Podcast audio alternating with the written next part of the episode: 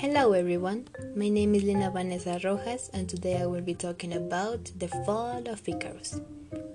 One of the myths that must warn us of the risks of disrespecting what wisdom dictates and acting carelessly without taking into account the possible consequences or of wanting to achieve and encompass more than we can is the one of Icarus. The myth reads as follows. Icarus was the son of Daedalus, a wise old man of great knowledge who was able to build the labyrinth in which King Minos locked up the Minotaur.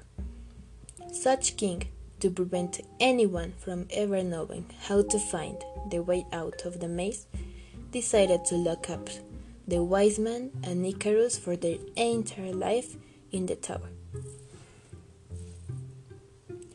Daedalus dreamed of escaping from his prison, but he couldn't escape by land or sea. Over time, he concluded that the only way to escape was through the air, and in this way he made with wax and big bird feeders two large pair of wax wings. Before leaving, the wise Daedalus warned Icarus not to fly too high or too fast, because the wax wings won't bear it. They both started the flight, escaping their lockdown. But Icarus, seeing the beauty of the sun, overlooked his father's direction and flew higher and higher, trying to get close to almost touching the sun.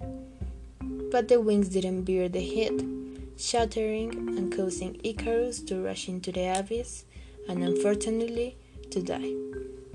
Thanks for hearing and stay tuned for more stories.